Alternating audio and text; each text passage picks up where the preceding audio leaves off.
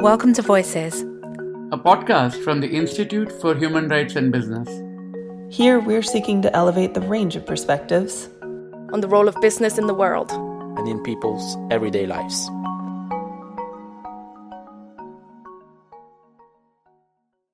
Hello, I'm John Morrison. I'm the CEO of the Institute for Human Rights and Business, IHRB, and it's with great pleasure that I'm here chatting with our new chair of our International Advisory Council, Margot Wallström. Margot, you're not quite with me in the UK. Uh, tell, tell everybody where you, you are at the moment.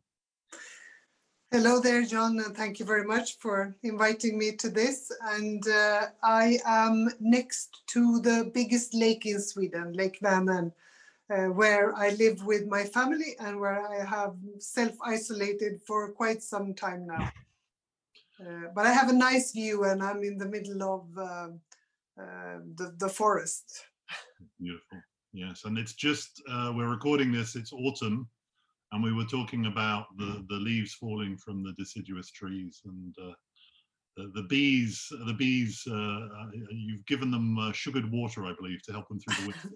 well, we are lucky enough to um, live in a place where we can keep um, a couple of beehives and we also have chickens. So we now have 15 chickens and um, not yet producing any eggs, but we are waiting for that. Uh, so I'm, I'm lucky to have uh, such a varied uh, daily routine that includes feeding chickens.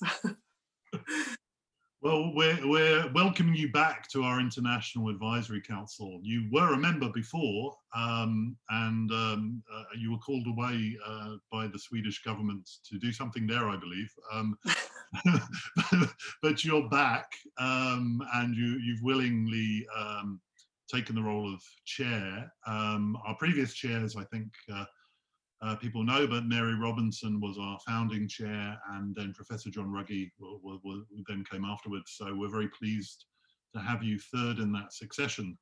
But obviously, um, you, you, you have done many, many things in your career. Um, elected uh, to the Swedish Parliament at the age of 25. Uh, you were Minister for Consumer Affairs, Women, Youth, and uh, Churches, I believe, as well. EU uh, Commissioner for the for the Environment uh, for five years, and then you were first Vice President of the European Commission for six years, from 2004 to 2010, leading on institutional relations and communications. Um, then for the UN, Special Representative of Sexual Violence in Conflict, and then most recently as the Swedish Minister for Foreign Affairs from 2014 to 2019. Now, in all of that experience, a lot of it for, for governments at the highest level, for the UN, you must have interacted with business and business leaders many, many times. Are you left with a, an, a positive or a negative impression? What's the overriding impression of business you have from a societal perspective after all those interactions? Well, thank you, John. And first of all, thank you very much for welcoming me back to uh, IHRB, and um, uh, this is uh, big shoes to uh, to fill. Uh, those of uh, both uh, John Ruggie and and of course Mary Robinson. So I'm a bit nervous, but at the same time, um, I enjoyed it very much. the short time that I um, already spent with you and for you, um, and I have the highest respect for for um, everything that, that you are, are doing. And I think it is absolutely right and timely to come back to, to this, to ensure um, and, and work for the defense of, of human rights, uh, including with business. You know, I'm a, I'm a Swedish social democrat, so we have always um, been able to I think, uh, work um, also ideologically and practically in a way that we balance the interests of business because we need business to create jobs. Um, and all my contacts have have been with with uh, I would say constructive and and wise uh, business leaders. And I think also small and medium sized businesses are very very important in in our society.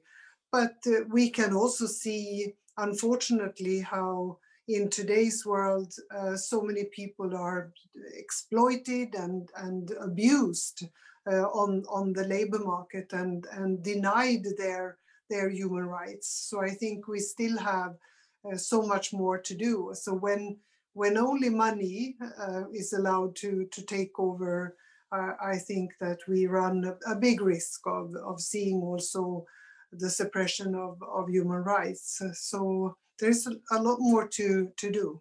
But I, I mean, we we are dependent on both big and small businesses, and uh, and we need to create a good climate for for for business and for production and for services and everything that they uh, contribute to society uh, with.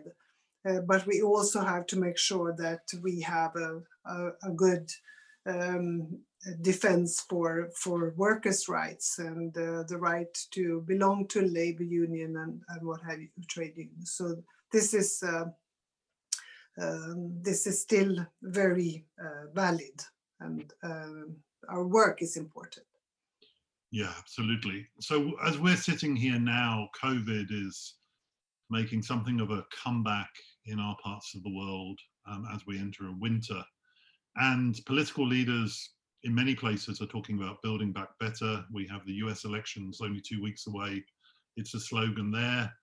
Um, some people have commented that um, um, some of the world's leaders slowest to respond to the data around COVID have been male politicians. Some people have commented that female politicians have been quicker and, uh, to, to, and more responsible in their reaction.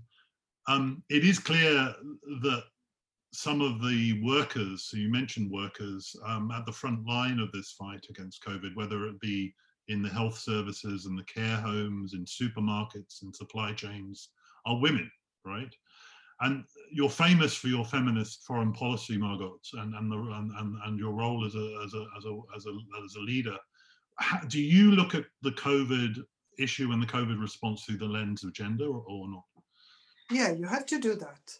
It's it's absolutely clear that this um, pandemic um, actually discriminates. In one way, it discriminates against men because at least from the beginning, I'm not sure what science and our experience tells us now, but at least initially, it affected men more than women. And of course, also it, there was an age discrimination. So more older people um, uh, caught this disease uh, um, uh, more often. And I think that we have to realize that that many of those most affected on a labor market were women because it was the, service jobs and there's a majority of women also working in the healthcare sector and, and et cetera, et cetera, and those that take care of, of the elderly.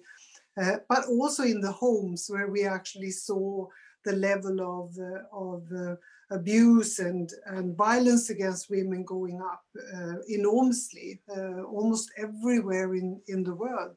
And this is just crazy that women have to go through this. They are then sort of trapped in a way. They need to be home, they are isolated, and that's the to them the most dangerous place. So you have to look at it also with a gender lens on. Um, but um, and I think that this has taken an enormous toll, of course, on, on our economy, uh, on our health uh, systems, and and everything you can think of. But um, it will also have to um, lead to reflection about uh, um, gender uh, issues and exactly, first of all, how do we stop violence against women? And, and unfortunately, children is also part of. of and there's been a spike. Does the data show an increased violence uh, because of the lockdown? Is, is there data that supports that? Well, yeah, yeah. I, I, I, think that we, I've seen those reports about the violence against women. That that has uh, uh, definitely increased. and more cases, um, which is um, so sad and and very um, uh, counterproductive. Also, if we want women to enter into the workforce and if we want uh, women to to, to, to play fully their role in, in society. And they have they they also have more precarious jobs, and uh, and this is um, where I think we have a, a role to play. I immediately uh, actually joined a, a, group of, of international leaders and women who have held jobs both within the UN system, in the European Union and around the world as foreign ministers. So we created a network of women and we wrote to the um, Secretary General and we've tried to to um, write articles and be active in, in the debate, also proposing different uh, actions so that we can uh, deal with these uh, challenges.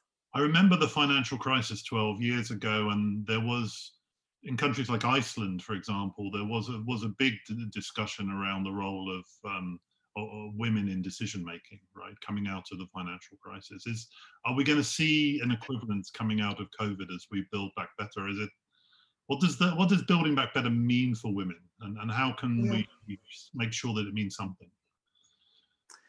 Well, yeah. What what do these slogans mean when when we get back to something that uh, seems close to to normal? It's very clear that we have to uh, at least build back better in the sense that things cannot be as they used to. Uh, we have to change a number of, of uh, um, parameters and and the phenomena in, in our society. And i yeah i think that women will insist on on seeing a change in for example how how societies and governments deal with violence. I think they will um, ask for higher um, pay for higher salaries as they've done in my country because they say all right you say that that you are so grateful to all the women who have taken care of you in the hospitals and in daycare, uh, in schools, and and with the elderly. So then you have to to pay up as well. You have to make sure that we have better uh, conditions, and uh, I think that that that would be um, a good thing to rethink also how we take care of and who takes care of of the the elderly. So so that is, um, but nothing will come automatically. We will have to lead such a, a, a, debate. We will have to engage in such a debate and come up with some ideas about how it can be done. Um, and um, well, I, I worry about a world where we've seen um, uh, an almost frontal attack on democracy. Yeah. Uh, and uh, sort of the uh, the foundations of our, our democracy. We've uh, we've seen it, uh, of course, now also in in the U.S. and in other countries where the autocrats have taken over. They are elected uh, autocrats, and they do everything they can to stay in power. And this, unfortunately, has also made, created an attack on on women's rights. Very often, that's what they start by by doing so I'm being a bit political here, but but clearly this is a situation that everybody can notice, uh, and uh, I worry a lot about that, and I think it uh, it requires also some work um, to protect uh, human rights and women's rights. agreed. Um, another issue of the moment. I mean, IHRB has worked over the past 11 years on migrant workers and migrant worker rights and we're aware at the moment, as we sit here, there are up to 400,000 seafarers stranded on ships around the world who have literally been there, many of them, since the beginning of the epidemic, um, who can't disembark, who can't go back to their countries of origin. Some of them are not being paid. And if we think about migrant workers beyond that, the millions and millions of South-South workers like the, the, like the Bangladeshis in the Gulf states, etc., many of whom are stranded away from home as well. They might have lost their jobs. They're not sending remittances back to their families. Uh, many of the women, for example, are domestic workers and are even more vulnerable there because their workplace is also their home. Um, it, it, feels that our media, I don't know what it's like in Sweden, but certainly my country with, with Brexit and the US with the elections, that the media is and particularly because of COVID, has become so domestic in its focus. We we Yes. become more insular, perhaps even in the past couple of years. COVID has the lockdown has also been a lockdown in our thinking, and I see very little media coverage um, of of these migrants. Um, stra- you know, real, some of the most vulnerable people in relation to what's going on and the shutdown in the global economy. Um, You're I- absolutely right. I, I haven't read anything about that. I have not had anyone report sort of to to us in in, in Sweden uh, in a comprehensive way about about this. So I think you're absolutely right. Um, and I um, I also think that, of course, by, by nature of this problem, we I can understand if governments have to become sort of national because now they have to try to convince people not to travel too much so they have to stay at home. They have to look at how does this impact our economy our health systems and and everything else in in society to get that to function well. But it fits into that bigger and longer development of of sort of um, moving away from multilateralism and, and cooperation and instead uh, insist on sort of national solutions and national a national agenda. It won't help us because if if this is a proof of, of anything it is a proof of the fact how interdependent we are. And uh, that these problems they know no national borders they they travel uh, around the world very very quickly and more quickly since we are global as well. We we travel. So so i think it's uh, it's the wrong solution to think that we can solve this uh, on our own. And now the next test will of course be the the vaccine. Uh, will we um, find it a vaccine that uh, that will actually be distributed to to every person, uh, old and young and uh, poor or rich, uh, everywhere. You should have the right to to get protected. And as as I have said, also I, I hope that we will um, come to a point where we discuss what are the root causes. How come we get these uh, recurring uh, pandemics and uh, what do we do if we have a new um, variation of this uh, next year already? So, you know, we have we have to look at the at the root causes. Absolutely. And if there are any journalists watching this, I mean, I think there's so many unreported stories around some of the true victims of what what's happening around the world. But But do we know how many they are? Is there an estimate of how many um, they are around the well, world? we know on the ships it's up to 400,000 seafarers. In terms of migrants, I mean, there are literally millions of 20, 30, uh, 40, 50 million um, migrant workers. Um, how many of those are stranded because of, of, of, of, of the inability to get their passports or pay for return fares um, or pay the recruitment fees that they paid up front?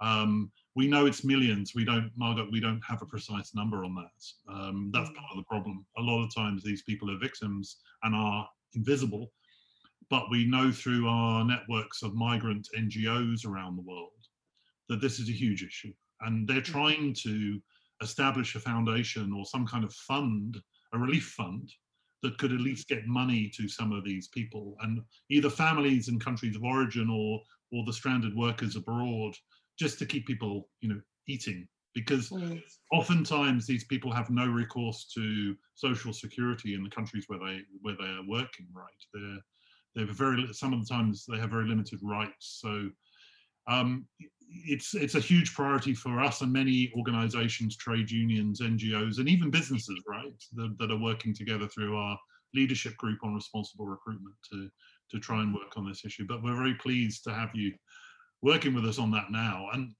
another set of issues that have received a lot more attention over recent years here are issues like Me Too, like Black Lives Matters, um, uh, like LGBTI rights, that, um, that have come along, you know, since you were last on our advisory council. I know these are not new issues for you, but they suddenly particularly Me Too, you know, you know, suddenly came to the global consciousness uh, three years Mm. ago. Are we? Do you see an interconnection between these different issues? Is this a trend? Is this some sort of social consciousness, or are these just completely different issues being driven for different re- reasons in different places around the world?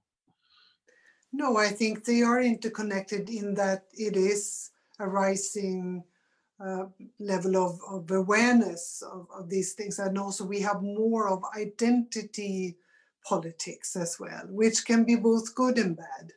Um, but um, it is also um, it's a positive thing because we start to reflect on so what what does human rights mean Yeah. uh, are they universal and and how are they to be implemented uh, in the specific case and also to have to deal with with a history that that is often rather uh, dark and and sad uh, and realize that this is um, the truth about our own our own national history or or uh, world history and we have to uh, learn from it we have to understand it.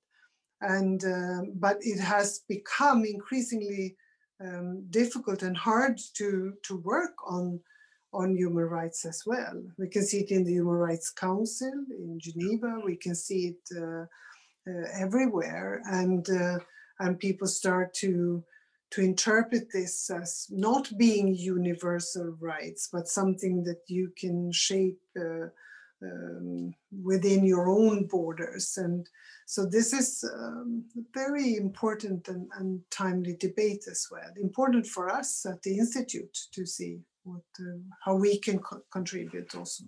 Yes, and, and, and thinking back to your time within the European Commission, next year we're expecting to see some European Commission proposals on mandatory human rights due diligence for business and, and mandatory environmental and climate change due diligence for business, um, which has long been coming, but, but it seems now that some of the legislation we've seen in France and um, and it's being discussed in places like Switzerland, the modern slavery legislation in countries like the UK and Australia, that, that, that, that some of this is beginning to tighten up now and become a bit more binding, uh, stronger expectation of business to perform on social and environmental issues Mhm. as much as business needs to perform on financial issues. Now, do Yeah. you see because of everything we've been talking about in the past half hour, do you, do you think there's a fundamental shift coming? Uh, I, I, I hope so. Um, I, I think we're thinking, Margaret, are we just, when we look at ESG and all these other things, are we looking into the glass uh, or the tea leaves and seeing the patterns that we want to see there? Or do you really think something's happening? No, I don't think anything happens without a, a, a struggle. Uh, it won't happen without organizations like our institute or or other human rights defenders around the world. If they had not made us fully aware of of of, of all of this, uh, nothing would have happened. And uh, I think we should um, also thank, of, of course, somebody like John Ruggie who who has been uh, so so im- important uh, um, and uh, and knowing fully well that the time was not ripe for uh, introducing this as binding uh, but rather recommendations and you you start by that. But today we also have to deal with a much more um, individualistic um, uh, sort of capitalist money making uh, machinery around the world. So you have to um, you have to counter that with with this type of uh, of, um, of rules um,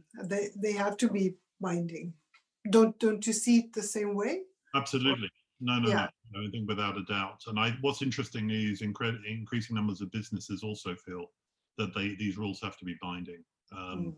because Yeah. uh, there are many around the world, um, in, including in our own countries, that will cut corners. And we're seeing this in trade discussions at the moment in the UK.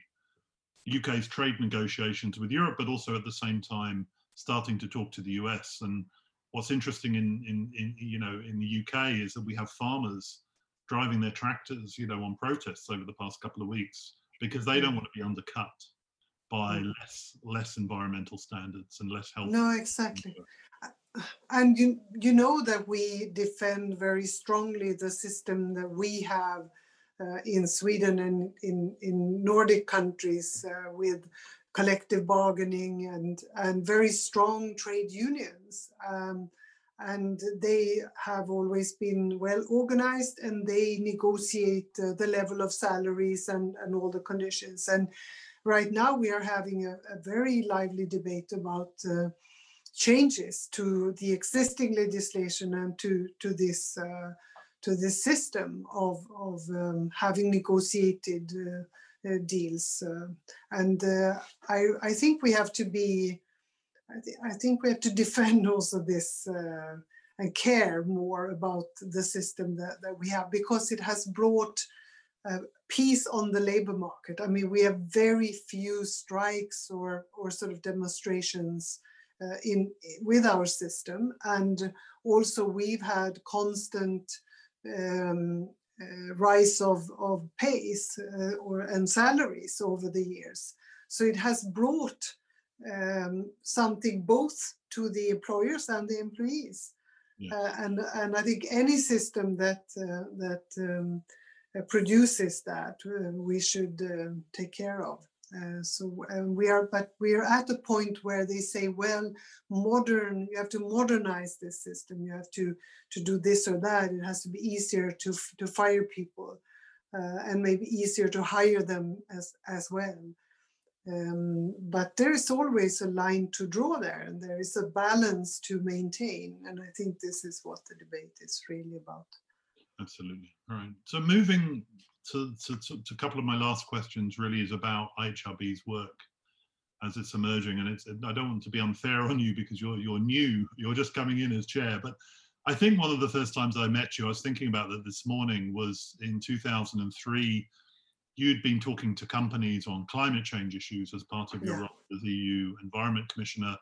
And uh, we brought together Mary Robinson and some other companies to say, well, could we not do the same on human rights? Could there not be a, you know, just to before even before John Ruggie started his mandate, could at least a number of companies look at this in a positive way and not just throw the lawyers at the conversation?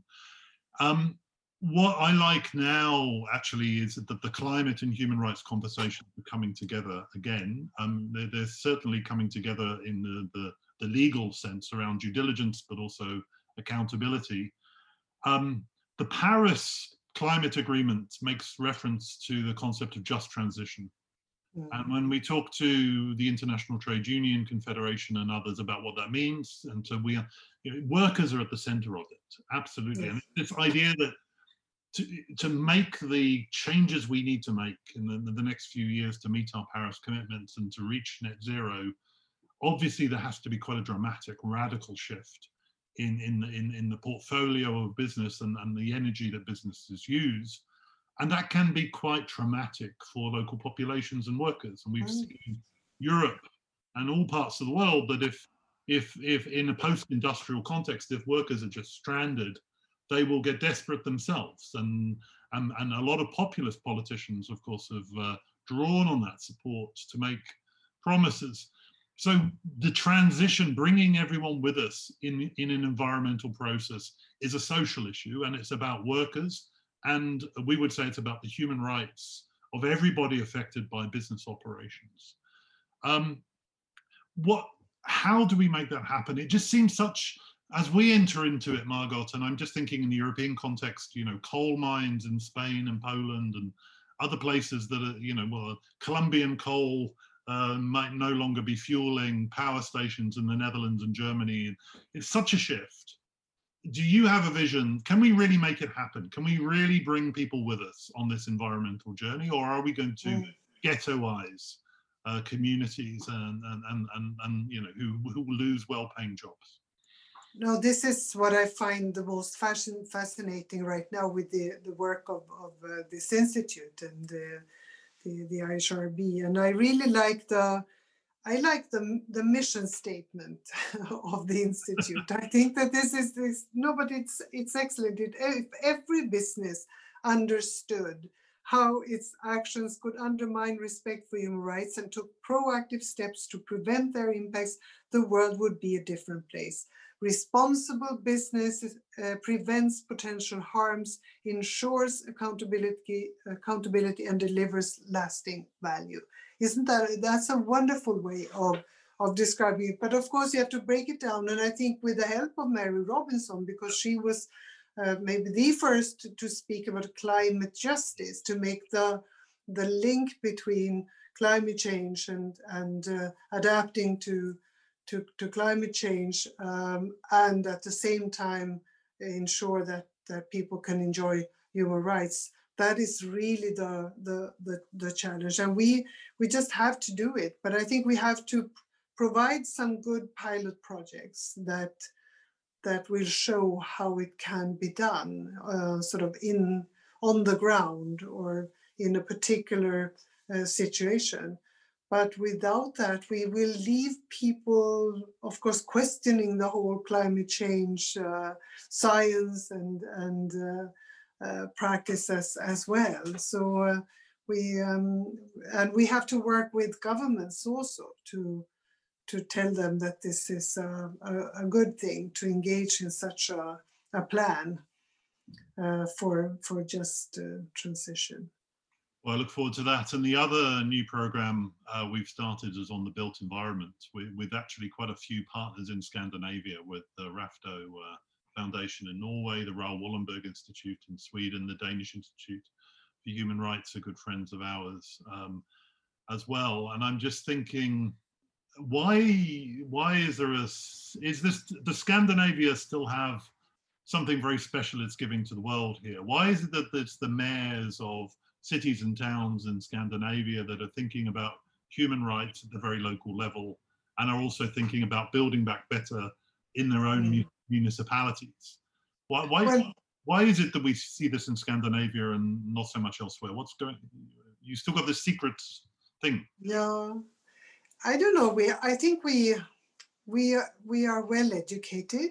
I think we live in societies where you have um, in societies that are democracies, um, where you are sort of respected in, in your own right, and you also expect something from from the, your leaders, from your government, also from your local community, that they they must um, br- bring something uh, to you or back to you. And I I also this is the reality we live in that most people today live in big cities and that sort of concentration to to big cities will will continue. So you have to ensure that you can find everything you need also in your in your city or in your uh, living uh, environment. And um, uh, this is uh, this is exciting and it's good. I think also on, on climate change they have been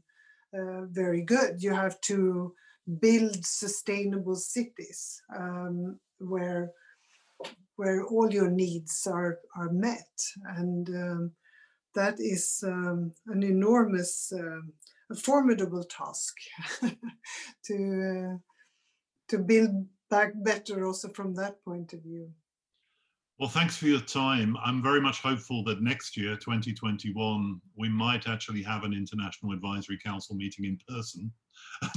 I can, hope so too. I hope so.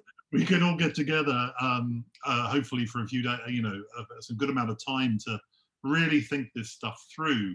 Mm. Um, I'm glad not only have you rejoined our board, but it's clear from what you've said that you still have faith in the business and human rights movement to to to add value. Um, Absolutely. I'm proud and happy to have been asked um, to, to chair your advisory council, and uh, I still think that this is a worthy cause and uh, it's a good way to uh, to spend um, the time that I have when I have fed the chickens uh, to and I really hope that one day we'll be able to meet in person. Yes, so thank you, Margot. Thank you to your chickens for sparing you for a while, and and, and the bees that are probably sleeping uh, somewhere safely. I hope at the moment. I think. Um, Take care now and stay safe, and see you soon again. Bye. Bye.